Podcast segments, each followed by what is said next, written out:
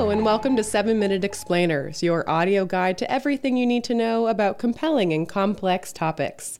This week, contributing writer Leslie Turnbull offers advice for how to keep things civil while flying this holiday season.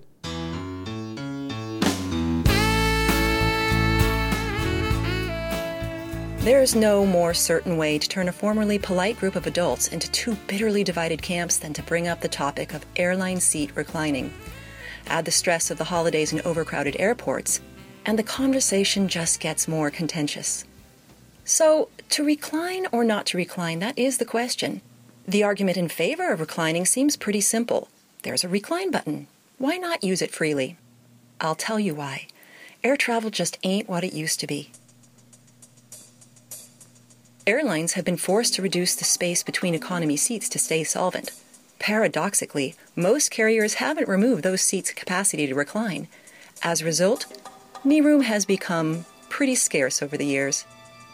Nowadays, a passenger using his recline button might very well thrust a tray table with a meal or laptop on it smack into the abdomen of the person behind him. If that person happens to be tall, the recline seat will even press into her knees. What makes the problem worse is that we humans are possessive creatures. If I'm given something and someone tries to take it away, my first instinct is to fight to keep it. In the case of the airline seat, you have two people who have paid for something and think of it as theirs. One has a recline button, and therefore a perceived right to recline, and the other has about 10 to 12 inches of air in which to function while aloft. He considers that space his own for the duration of the flight conflict is all but inevitable. But wait, there is another way.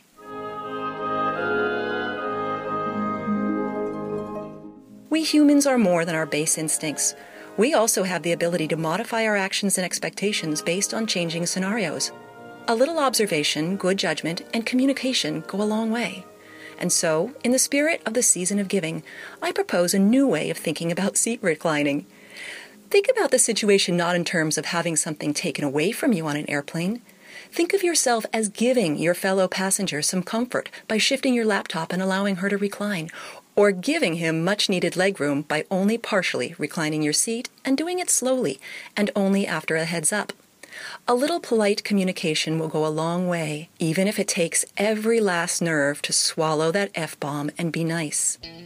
I know it's hard, but giving begets gratitude and good feelings, and we could all use a little more of those this season, or frankly, anytime we travel. Between delays and extra fees for just about everything, isn't flying hard enough?